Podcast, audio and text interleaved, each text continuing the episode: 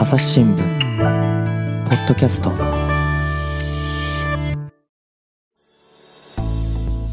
朝日新聞の安田恵子です。本日は2人のゲストと回線をつないでいます。えー山口総局の大田原夏野記者です。よろしくお願いします。よろしくお願いします。そしてもう一人熊本総局の長妻照明記者です。よろしくお願いします。よろしくお願いいたします。そしてえっ、とこちらにはスペシャルゲストチーフ、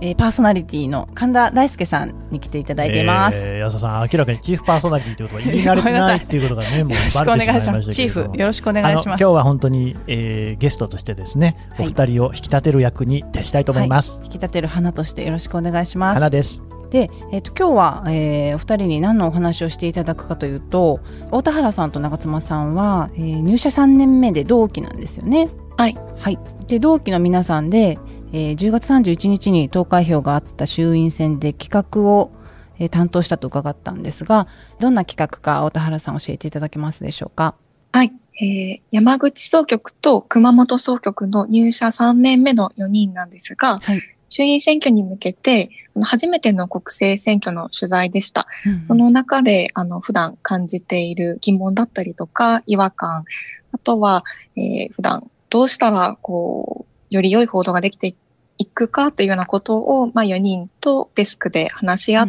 て、さらに取材を深めていくというような企画をしていました。うん。企画のオープニングの時にですねこういう企画で始めますという、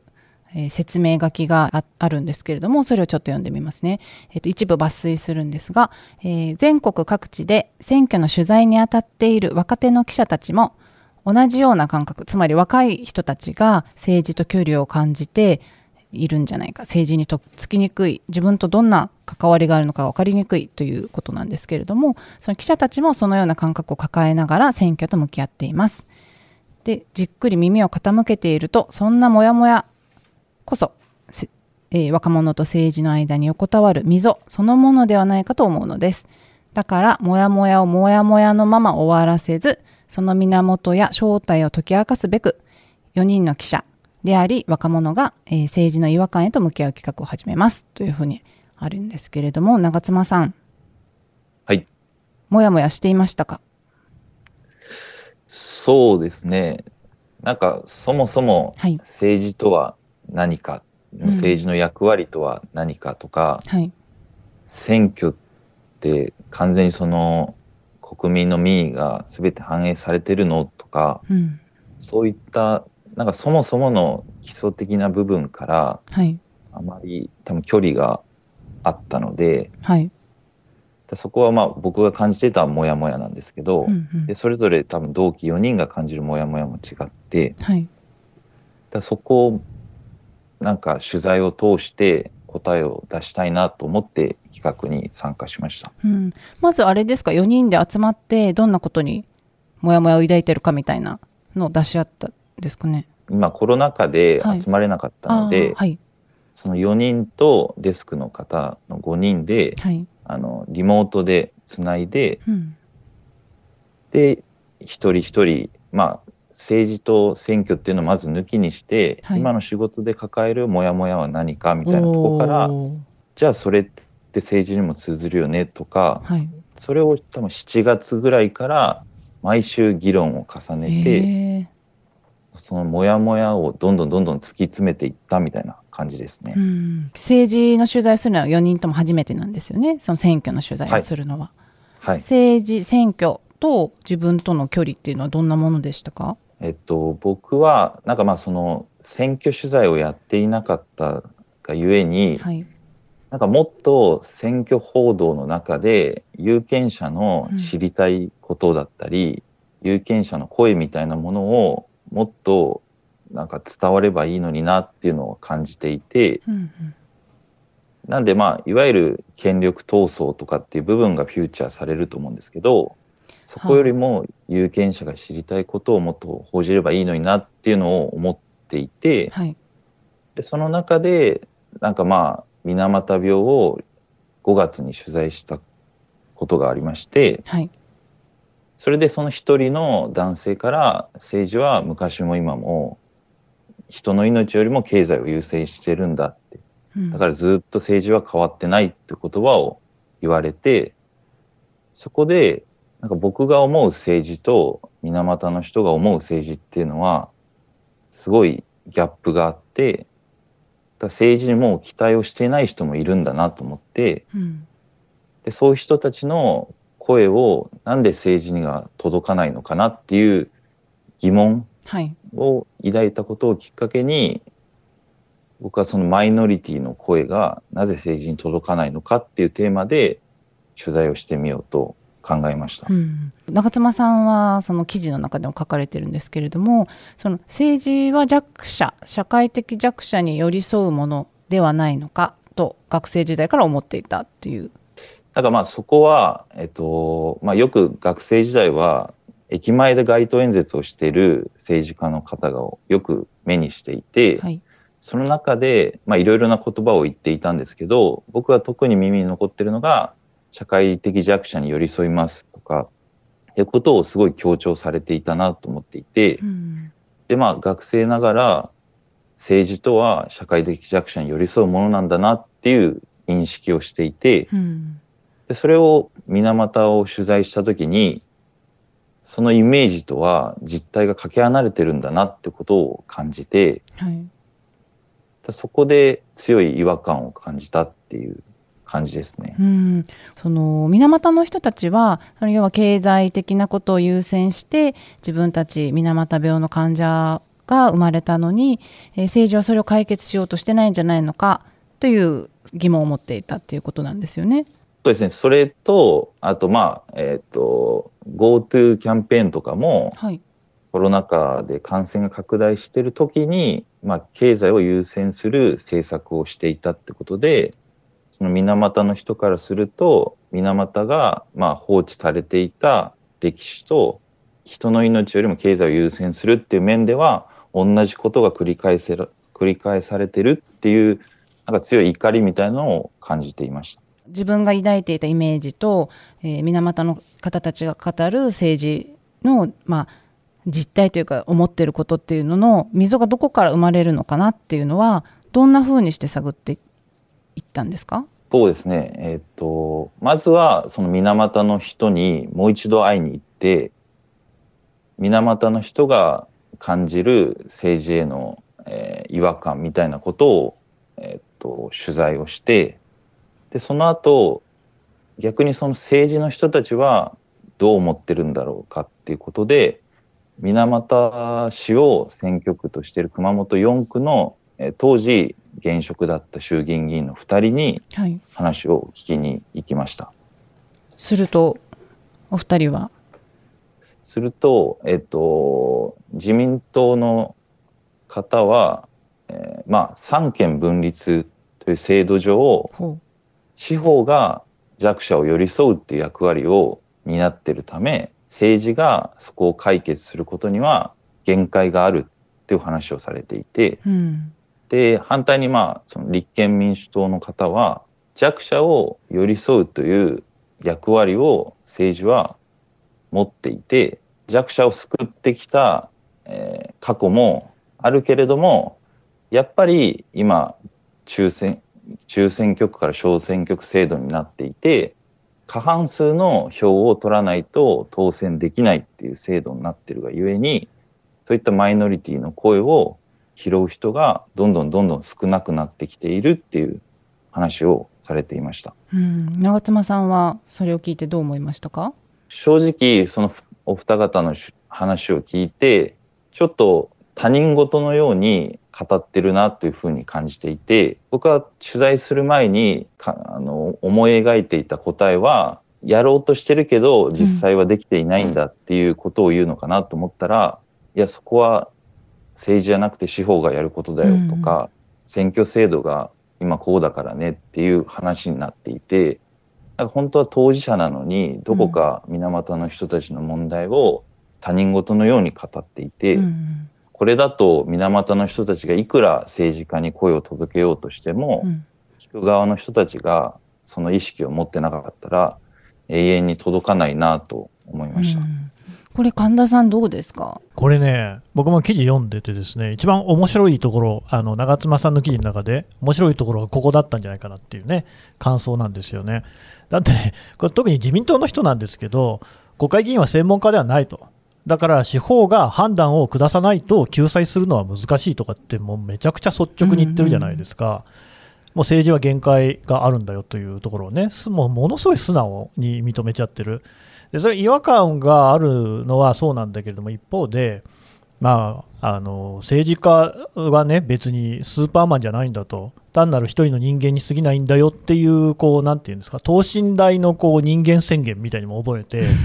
あの逆に確かに我々ねマスコミもそうだし記者あるいは有権者としてもちょっと政治に寄りかかりすぎ期待しすぎみたいな部分もあるのかなっていうね割とね今日疲れた感じになりましたね。うんいやなんか私はあのその社会的弱者に寄り添うっていうのがそもそもどういうことを想定してるのかなっていうかあの、まあ、当然政治に解決してほしいんだけどその要は寄り添うし本来だったら、まあえー、マジョリティの方を向いて政治が動いていくっていうのはしょうがないっていうか、まあ、そういうものだだと思うんですけどそこから、えー、こぼれてしまう人たちにも目を向けて一緒にどうやって一定の方向を目指していけるかっていうその何て言うのか目の目をかけるっていうとあれですけどそのそこからこぼれてしまう人たちにどうケアをするかどう説明するかどんな姿勢を見せるのかっていうのがまあ政治の役割なのかなって思うんですけどある種バッサリ切り捨てちゃってんのかなって思うんですよね。でそこに長妻さんとかも違和感を感じたんじゃないのかなと思ったんですけど。そうですね。で、えっと、まあ、単純に僕がその、えっと、政治とは社会的弱者に寄り添うものっていう、なんか強い、うん、えっと、イメージを持っていたので、だからそこが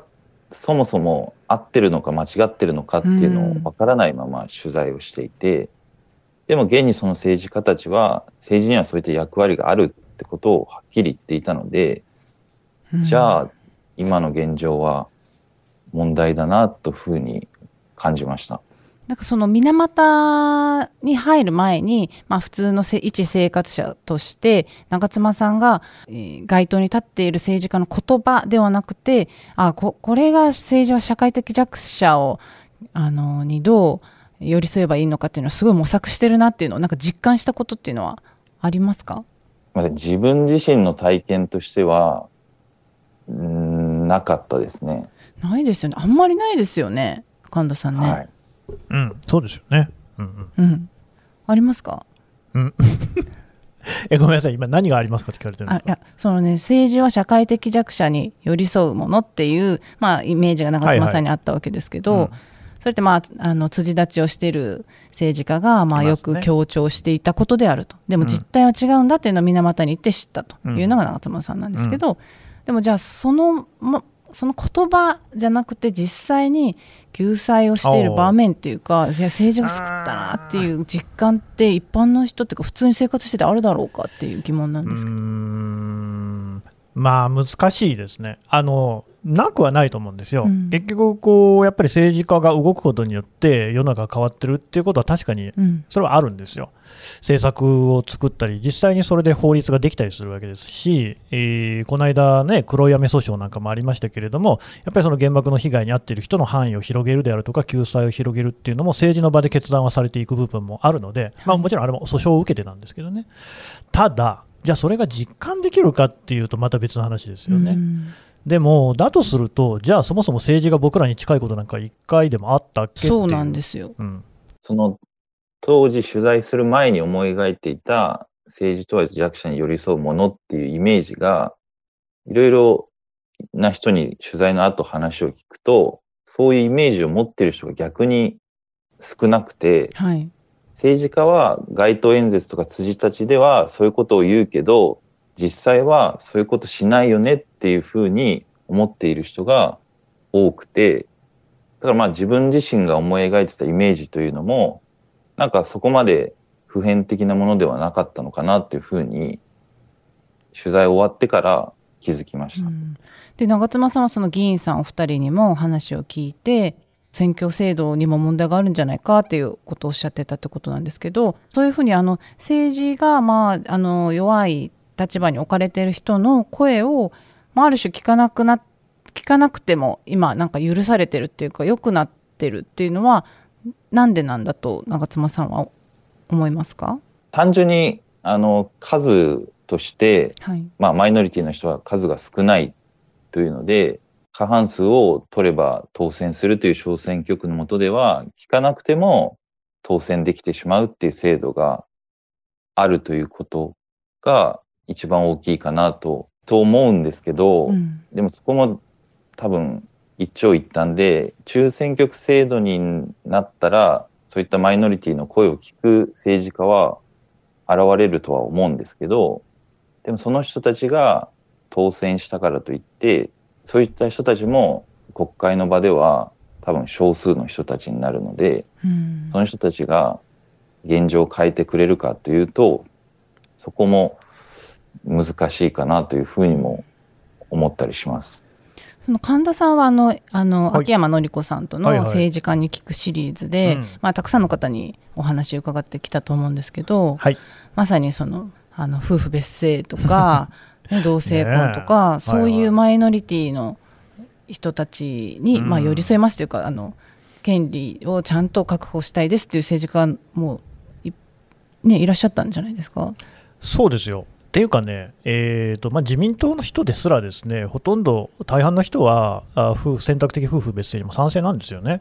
本当にあのゴリゴリの保守だと思ってたような人でも、まあ、率直に言って、だって夫婦が別姓を選ぶ人が出たところで、じゃあそれで伝統的な、ね、家庭観が崩壊するかっていうと、そうでもないだろうって、ちゃんと理解できてる人はいるんですよ。だけど、それがあ反映されないじゃないですか。うんでまあ、そこら辺はでもね、もう一つの問題があって、そもそもじゃあなんで中選挙区制をやめたのかっていうと、あれやってた頃はですね派閥政治がはびこってたからなんですよね。同じその選挙区の中で、例えば自民党の人が2人当選できるわけですよ。そうすると、じゃあそこにどの派閥の人が出るのかと、どっちの派閥の人が、え1位でと、ね、当選していくのかみたいなところの競争が強くなり、で結果的にその派閥で上がってきた人が永田町において首相首相を決めるっていうね、えー流れになってたと。うん、だからまあなんかね、その選挙区の問題を解決したら、じゃあこう弱者の、ね、意見が取り入れられるかっていうところに、本当につながるのかっていうと、微妙な感じするんですよ、うんそういう面も確かにはあるとは思うんですよ。あの少数政党が生き残るっていうのは絶対中選挙区制の方がいいですからね。うんただね、まずその前に、多分政治の姿勢そのものの問題であると思うし、例えばマイノリティの問題に関して言うと、もともとそのマジョリティの人にとっては関心の薄い問題なわけですよ。でそこに政策の争点を当てても票が集まらないっていうこう厳しい現実があるわけです。多分ジェンダーもそうですよね。さてと、すじゃあそれをどういうふうに解決していくのかっていうところに関して、政策政党なり政治家なりのアンテナ意識が向いてるかっていうところが結構問題なんでしょうね。いや私はあの、まあ、出身が沖縄なんでいつも自分の地元の沖縄のことを念頭にいろいろ考えてしまうんですけど、まあ、今本当神田さんがおっしゃったように、えっと、多数多数で決めたことっていうかマジョリティで決めたことから漏れた人はなんかバサッと切り捨てられる感じがあって、うん。なんか本来はその人たちも含めてマジョリティの側にその国とした方向が進むんだけど、えーマイノリティの人そこには乗れないよっていう人たちをどう一緒に巻き込むかとかどうそこに目配せするかっていうことが政治なんじゃないのかなと思うんですけどなんか今その数で多数決で決まったらもうそこからなんていうのか外れた人はいいんだっていう感じがなんか私は受けちゃうんですけど、なんかでも変ですよね、だってジェンダーのそれこそ選択的夫婦別姓にしてもですよ、自民党の議員さんですら、まあ、過半数の人はやるべしと思ってるのに、それが一部の人のですね反対意見によってできない、沖縄の話だって、県民投票でね、もう結果出てるのに、はい。それがあの反映されないとかってねあ、マジョリティの意見も実は反映されてないんじゃないかっていう。んそうですよねでしかもやっぱりマイノリティの人は、えー、とそこに意見が反映されてないと声を上げても結構無視されちゃうっていう部分はありますよね、置いてかれちゃうっていうそれはもやもやするよね。うん、それはもやもやするなって。で、大田原さんはまさに今、あの、はい神田さんから話が出てた権力闘争を、あの、派閥を間近で今回取材することになったっていうことなんですよね。そうですね。と私の担当が山口3区というところなんですが、もともとあの自民党のベテラン議員の河村武雄さんという方が現職なって、そこにまあ参院議員だった林芳正さんという方が立候補されて、それから立立憲民主党からも坂本文子さんという女性があの出馬されまして、そこでずっとあの派閥が違うベテランの自民党議員が党の公認だとか争いながら選挙戦進めるという選挙に向けてまあ準備を進めるっていうようなことを取材していました。その河村武雄さんはあの官房長官をあの務めたこともあって林芳正さんは、まあ、将来の総理候補とも言われてるような方で、えー文科省文科大臣も務められた方そのいわゆる自民党の、まあ、大物議員の2人が、えー争うということになってただ山口といえば本当保守王国私も山口総局にいたことがあるんでよくわかるんですけど圧倒的に自民党が強いっていう地域ですよね。はい。そこでその自民党の中での争いというのが今回起きたと。でそれを目の当たりにした大田原さんはすごいモヤモヤしたっていうことなんですよね。そうですね。一番初めに、はい、一番初めに、まあ、取材に入ったのは6月、7月ぐらいだったんですけども、まあ、一番の違和感っていうのは、選挙に関わる方々は圧倒的に私よりもずっと年上の中年とか高齢の男性が多いっていうことで、若い人とか女性っていうのはあまりその場にいないように見えました。いなかったです。そこで、こう、政治とか選挙に関わる人の属性といいますか、こんなに結構かか偏りがあるんだなっていうことに驚いて、そこが一番の最初のモヤモヤでした。女性とか、まあ、若い世代の人たちがなんでいないんだろうっていうその特定の、まあ、属性の人たちで決めていかれるんじゃないかっていうことですか、そうですね。うん、女性だから覚えちゃったって言われてそこにも引っかかったって記事にも書いてたんですけども。はい。山口3区の取材の中で、あの、女性だからということで言われたんですけれども、はいその時に、あの、女性だから覚えてたよっていうふうに言われて、で、私はその時すんなりと、あ、ありがとうございますっていうふうに受け取ったんですけど、時間が経ってから考えてみた時に、あれはどういう言葉だったんだろう。まあ、女性が確かに周りにいなくて、政治の選挙の場でも、こちら側の報道の側でも、やっぱり女性でっていう方はなかなかいないので、ただ単に珍しかったっていうことなのか、どうしてそういう、あの、こういう現状になってるんだろうっていうのを考えたくって、まあその後の取材で、その方に改めて会いに行くっていうことをしてみました。それはあの陣営側の取材先の方から女性だから覚えちゃったよって言われたっていう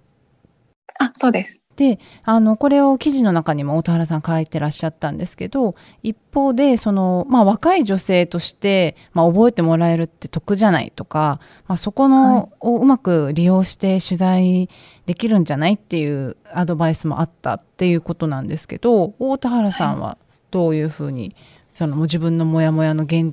原因っていうのをこの分析しましたか？やっぱり、その数が、その方がおっしゃってたのは、やっぱり数が少ないから覚えてたというか、そんなに意識して出た言葉じゃなかったっていうのをおっしゃってた時に、なんというか、どうしたらこの現状を変えるのか、変えられるのかなっていうことを考えて、その考えました。なかなかすごく難しいなって思ったんですけど、そのまま受け止めて、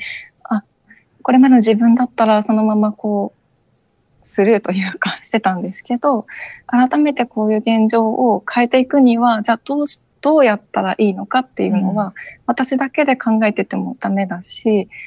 その、違う立場にいる方も巻き込みながら、なんか考えていけたらいいなと思っていたんですが、はい。はい。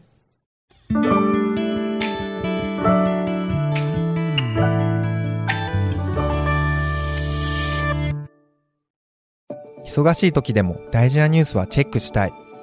それなら朝日新聞デジタルの紙面ビューアーとポッドキャストはどう？紙面なら見出しの大きさで大事なニュースが一目でわかるしポッドキャストは通勤中でもながら聞きできるよ。いつでもどこでも。朝日新聞。なんかその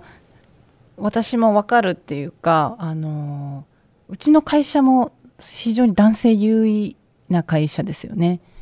そうですね、うん。はい。というのはあのやっぱり私はだから2005年入社なんですけどこれまでに初任地から数え初任地から転勤したのが8回8回転勤してるんです。つまり16年で8回ってことは2年に1回ぐらいのペースで転勤してるっていうことなんですけどそうやって転勤を重ねる中で、えー家庭も持ってっていうにはやっぱり女性がずっとその働き続けるっていう環境では、まあ、子育てが、えー実際には女性が多く担ってるっていうのが現状だと思うんでなかなか難しいっていうのが朝日新聞社内にもあってでそうすると働ける男性バリバリ働ける男性だけでその一線の記者っていうかここここが最前線だ取材の最前線だっていうこのラインが引かれていっちゃってそこに、えー漏れた人は乗れないっていうのがなんか形作られていくなっていうのがあってで、えっと、多分大田原さんが見たその政治の現場で女性が少ないとか若い人が少ないっていうのもそれをなんか放っておくと勝手にここが、え大事な現場だ。ここが重要な現場だっていうのがえ形作られちゃってそこに入れないっていう構図ができてくるっていうことにもやっとしたんじゃないかと私は勝手に思ったんですけど常に前線にいた神田さんはいや、別に常にいたわけじゃないですけど、いや、そうなんですよね。で、あの、ポッドキャストでもそうだし、ウィズニュースとかでもやってるあの父親のモヤモヤってシリーズがあって、父親あの男性の側としてもですよ、そんなあのバリバリ働きたいっていう気持ちを持ってる人ばっかりじゃないし、まあ、どんな人でもそうだと思いますけれども、実際に私もそうですけどね、育児とかに携わると、まあ、これ以上に大事なもんないなっていうふうには思うんですよね。だけれども、そういうこう機会や権利が剥奪されていたっていう部分がやっぱりあったと思うんですよ。だからそういうところっていうのは、もうあの社会全体として見直しの機運がね、まあ、少なくとも今、強まってると思うんで、まさに政治にそこのリーダーになってほしいんですけれどもね、あの大田原さんの記事読んでいて、私もやっぱりそこのその、えーおじいさんの議員さんのところ、女性だから覚えちゃったってやつね、が印象的なんですけど、その方が、えーもう一回大田原さんが取材に行った時に、年齢は足かせだっていう言い方をしている。つまり、そのおじいさんはおじいさんで、やっぱりその自分の年齢っていうものに対して、引け目というか、えーコンプレックスを抱いてるわけですよね。我々から見ると、そのまあ、例えば森喜朗さんとか典型的に男性のおじいさんで権力を持っていてホモソーシャル大好きっていう感じで、まあ、それにこうね、えー近しい人としてそういうその地方で議員をやってる方とかっていうのもお存在すると思うんですけれども、まあ、その人たちはその人たちなりの引け目みたいのがあると、うん。結局今多分求められてるのってその若い人も例えばそのおじいさんの視点を持ってみる。えー、と LGBTQ の問題とか何が大事って自分がトランスジェンダーだったら世界がどう見えるのかっていうのを考えるっていうのがすごく大事だと思うんですよ。僕も心と体の性がもし一致してなかったらどうしようとた例えばトイレ入るときどうしようってところから始まるわけじゃないですか。で自分がその自分じゃない年齢だったり性別の人自が違う違う環境のとこにいたときにどうかなっていうのが想像できるかできないかみたいなのすごい大事だと思うんですよね。でね政治がただそういうところにこうなんかあの敏感かっていうと最も鈍感なところっていう感じもする。そこら辺が多分大田原さんが見ていた違和感につながってくるのかなっていう感じしますね。うんで大田原さんはあのその3区で、まあえー、と女性候補にも話を聞いてみてるんですよね。はい、そうですね。あの、その方がおっしゃってたことですごく印象的だったんですけど、その、もちろん女性が増えたらいいし、女性だけじゃなくって、いろんなアイデンティティの方が政治の場に立ってくれるのが理想だ。だけども、まあ、現実、そうじゃなくって、現状そこまで行ってなくって、そう、その場では、例えばその、男性か女性か自分がどっちかとかそういうことは一つ置いといて、違う立場から、さっき神田さんがおっしゃったように、違う立場からも考えられるような、その問題意識とか、その視点とかを持っていることが大事なんじゃないかっていうことが言っていて、それがすごく印象に残っていました。うんあの私が今お二人からお話聞いて思ったのが最初のモヤモヤの出発点はすごく多分太田原さんとか長妻さんのあの友達に聞いたりしてもあそうだよねっていうのかなと思うんですけどそこから取材という行為が間に入ると途端にやっぱりププロっていうか 一般の人普通の生活してる人はこんな風に思考を重ねていくき機会があるんだろうかっていうふうに思ってしまってそのモヤモヤを若者の視点から追求しようと思ってるんだけどいつの間にかその普通の若者って言ったらあれですけどその要はそういう取材とかをする仕事をしてない普通の他の若者からの視点から離れていっちゃってるような感覚もあったんですけど長妻さんどうですか？そうですね。やっぱりなんかその政治家だったり水俣の人に話を聞くとなんかそうだなっていう納得する部分もうんあってでそうなるとなんかやっぱりそういう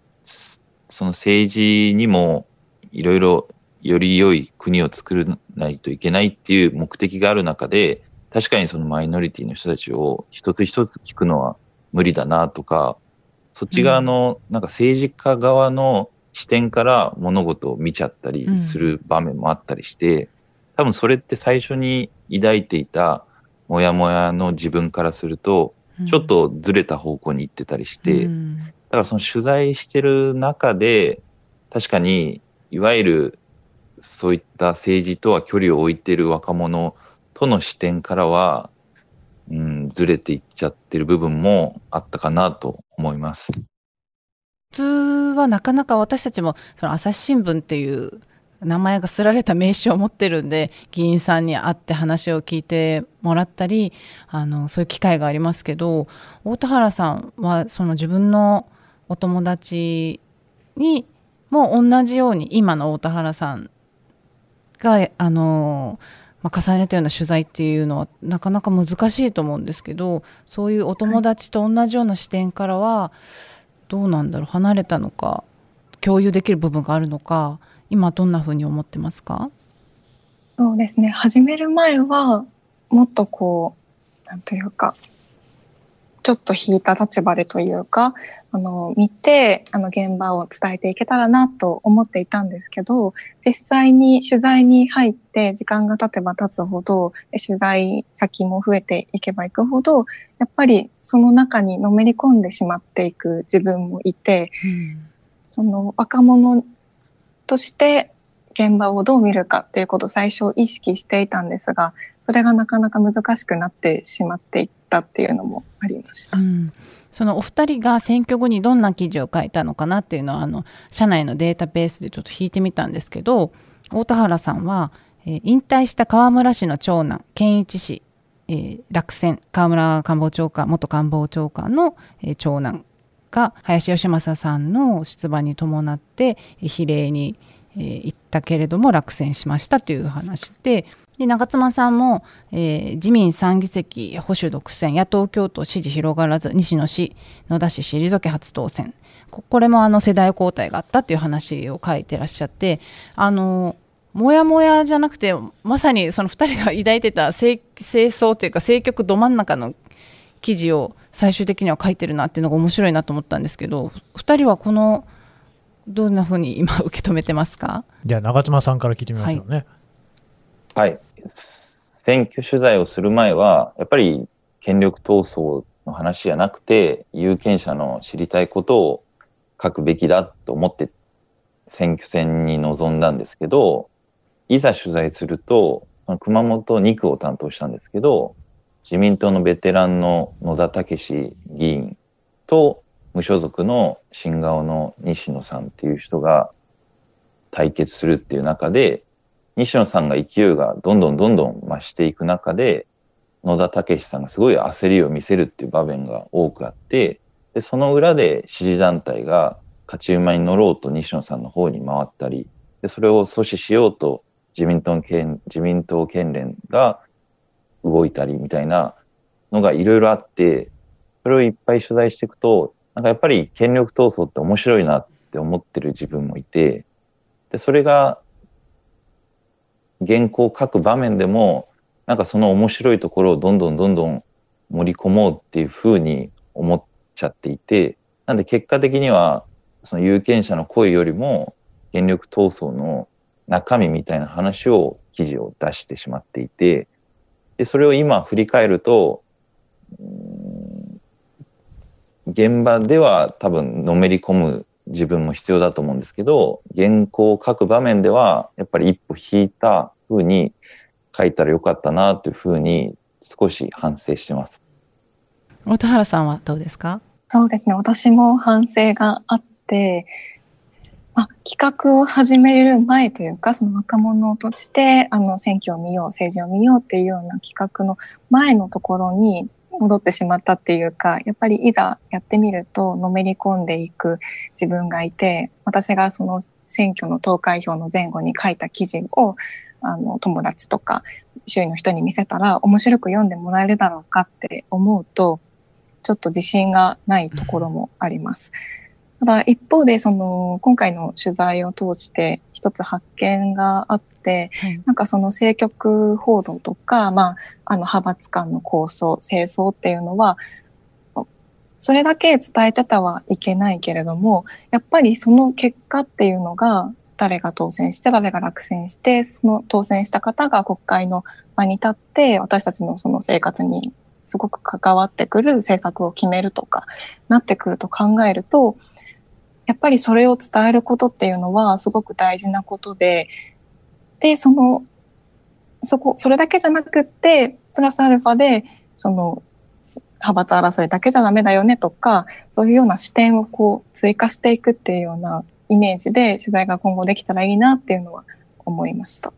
この辺神田さん面白いですよね。めちゃくちゃ面白いですよね。うんあの政策報道と政局報道っていう分け方をして、まあ、だからその弱者にどう寄り添うかとかっていうのはまあ政策の方ですよね。で、派閥の闘争とか権力闘争、これは政局報道。で、新聞はどうしても政局報道が多いんじゃないか、確かにその東京の政治部の人なんかを見ていても、政局報道になると、まあ筆が乗る乗る、面白い記事書いてくんな、普段からそれ書いてくれよ、なんつってね、この間も言っちゃいましたけど、ただね、これ自分の経験で照らし合わせてもですね、僕があの駆け出しだったのはもう20年前になりますけれども、その頃に先輩の記者から聞いて、本当にそうだなと思ったのが、選挙って、まあ、衆院選がもちろん一番いいんですけど、町議選、村議選、市議選みたいなのも含めて、選挙があると、その町のことが全部わかる。うんだから取材をするには最もこう一番いい時期だよと。それは何でかっていうと、さっき長妻さんがね、えーおっしゃったように、もう町なり市なりで、いろんなこう人たちがうごめくわけですよ。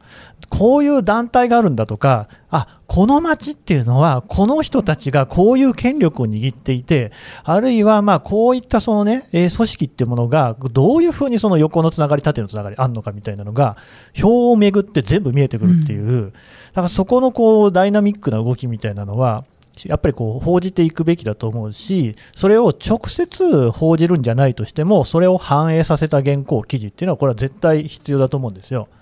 で、その政策を実現するということも、結局は、一体どのようにしてその政策っていうものをね、本当にこう法律にしていくのかみたいなね、ところがかなり重要な部分があって。そこは政局的な動きを経ないとなかなかね、こう実現しないっていうところがあるわけですよ。で、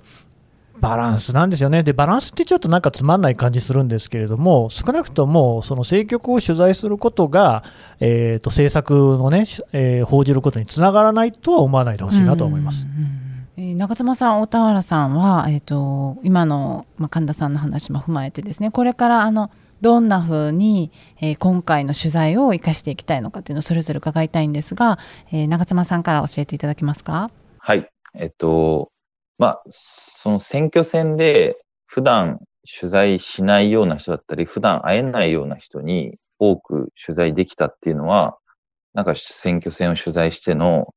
一個収穫だったなというふうに思っていて、あと、まあその企画の方でも、えっと、まあ、真正面から政治の役割とは何かっていうことを取材した結果、いろいろ政治家の意識が欠如している部分があるなっていうふうに感じたり、またはそのメディアの方も、メディアの方で水俣病の人たちが訴えることを記事に書いてはいるものの、その記事が本当に多くの人に読まれてるかっていうふうに思っている人がどれだけいるのだろうかっていうふうにも強く思っていて、なのでそのメディアとしての他人事というふうに思っている側面もあるなっていうふうに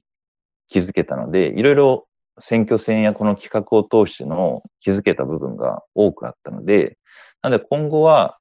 えっと、メディアのメディアの部分で言うと、まあ、いかに読ま、多くの人に読んでもらえるかっていう視点も、なんか取材をしたり、原稿を書く場面で工夫を必要だなというふうに思っていて、うん、あと選挙戦でも、そういった権力闘争をただただ書くんじゃなくて、どういうふうにしたら分かりやすく面白く伝わるかなっていうふうな工夫をしていけたらいいなというふうに思っています。うん、大田原さんはいかがですか？はい。私はその選挙を終えて、あの、開票後に陣営の取材に行った時に、その一人落選した方がおっしゃってたのが、そのバッジをつけることだけが政治家の道じゃないんだって、政治家としてやっていくことだけじゃないんだっておっしゃってたのがすごく印象的で、その選挙の結果がこれからどう動いていくのか、当選した方があのどんな政策を実現していくのか、で落選した方がどういう活動をして次の選挙に向けて進んでいくのかとかその後の支援者の人たちがどう動くのかっていうようなその後の動きっていうのをまずはしっかり追い続けたいなというふうに思っています。あとは、その若者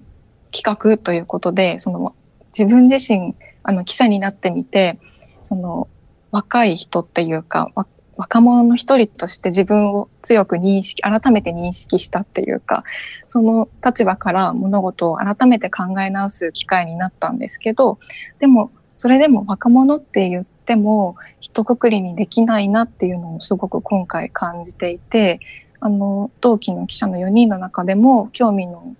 どこにあるかとか、問題意識も全然違って様々で、日々、あの、勉強になっていたし、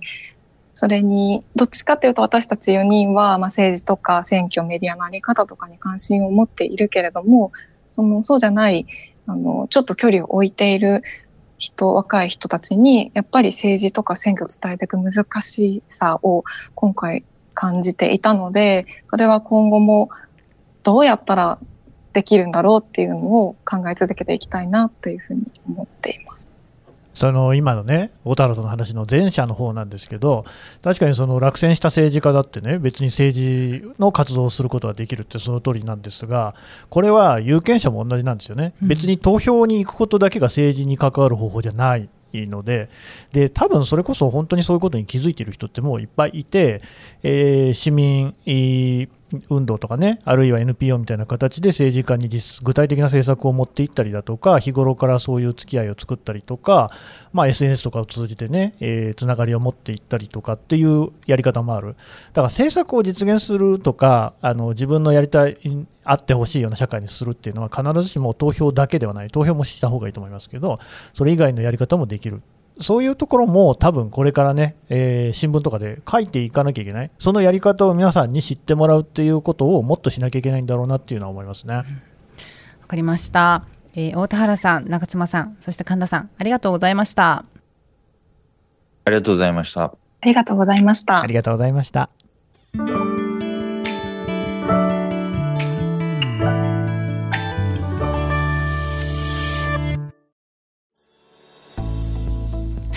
山口総局の大田原記者と熊本総局の長妻記者 MC の神田大輔さんとお伝えしてきました。で、えー、長妻さん、はい、今あの伺ってきたような、えー、もやもやを探ったりとか、えー、壁に当たったりとかそういう過程を書いた記事っていうのがあるんですよね。はい。どこで読めますか、えー、はい。えっ、ー、とウィズニュースの方と朝日新聞デジタルの方で掲載しているのでそちらで見ることができます。うん、あと Wiz ニュースの方に同期4人のツイッターアカウントを掲載しているので、そのツイッターの方では日々のモヤモヤだったり、選挙取材をしてみての感想だったりっていうふうなことを発信しているので、そちらも見ていただけたらと思います。はい、えー概要欄に、えーリンクを貼っておきますのでそこちらから確認していただきたいと思います、えー、お二人と神田さん今日はありがとうございました。ありがとうございました。ありがとうございました。朝日新聞ポッドキャスト朝日新聞の安田恵子がお伝えしました。それではまたお会いしましょう。この番組ではリスナーの皆様からのご意見ご感想を募集しています。概要欄の投稿フォームからぜひお寄せください。ツイッターやメールでも受け付けています。ツイッターでは番組情報を随時紹介していますアットマーク朝日ポッドキャスト。朝日新聞ポッドキャストで検索してみてください。